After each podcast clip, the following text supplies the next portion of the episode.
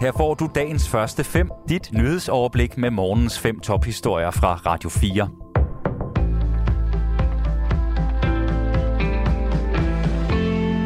Det er torsdag den seksogtyvende maj. Mit navn er Thomas Sand.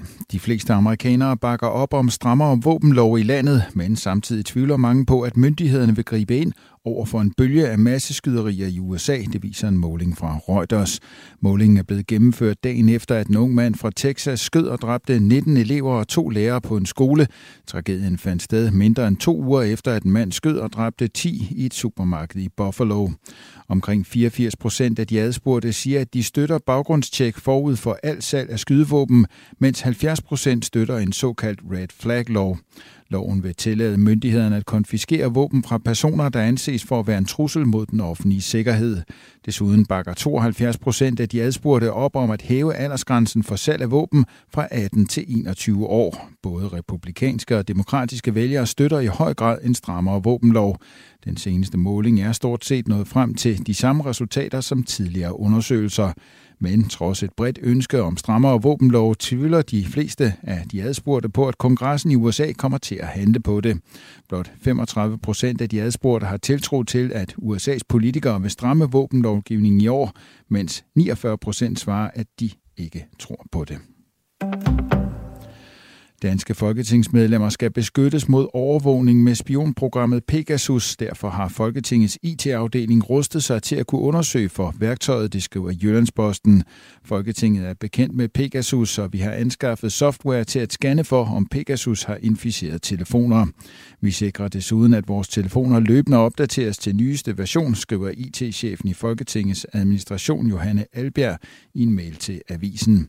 Pegasus er udviklet af firmaet N S O Group i Israel. N S O Group har tidligere sagt, at Pegasus kun er solgt til lande for at blive brugt til bekæmpelse af terrorisme og kriminalitet. Men sidste år kom det frem, at det også er blevet brugt til spionage af eksempelvis politikere, journalister og aktivister. Blandt dem er eksempelvis Frankrigs præsident Emmanuel Macron. Pegasus kan installeres på en mobiltelefon, uden at brugeren gør noget. Det kan sendes til et nummer og installere sig selv. Et opkald behøver end ikke blive besvaret. Folketinget oplyser ikke til Jyllandsposten, hvor mange politikers telefoner, der skal undersøges. De vil heller ikke sige, om der har været konkrete angreb. Det skyldes hensyn til sikkerheden i Folketinget, skriver Johanne Albjerg. Også Europaparlamentet i Bruxelles screener politikers telefoner for Pegasus.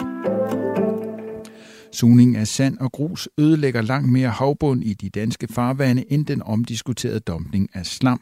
Det skriver Politiken. Regeringen har i kølvandet på striden om den kunstige halvø Lynetteholm i København indkaldt til forhandlinger om stramning af krav for dumpning. Men med den skadelige sandsugning forholder det sig anderledes. Den plan, som regeringen har sendt til E U og nu forhandler om med Folketinget, mangedobler de områder, hvor store mængder af sand kan suges op fra.